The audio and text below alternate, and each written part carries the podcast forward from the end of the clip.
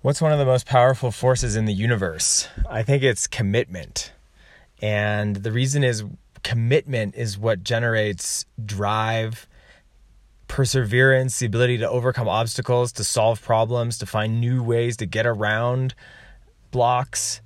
Commitment is the force that's powered everything in my life that I feel proud of. All my achievements have been powered by commitment. And I try to remember that whenever I'm looking at a new project or a new potential avenue of exploration. And then there's commitment and there's interest. So interested versus committed. I'm interested in a lot of things, but I'm only committed to a couple things. And I try to remind my friends and other people that I work with that if you're interested, it doesn't mean you're committed.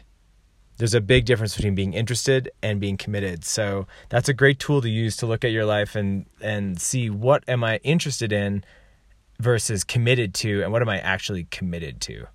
And it's fine to be interested. Sometimes we're interested in something for years before we finally commit to it. And it can be really freeing just to admit to ourselves, okay, I'm interested in this, but I'm not actually committed yet. So that's what I got for you today. Interested versus committed. Which one are you?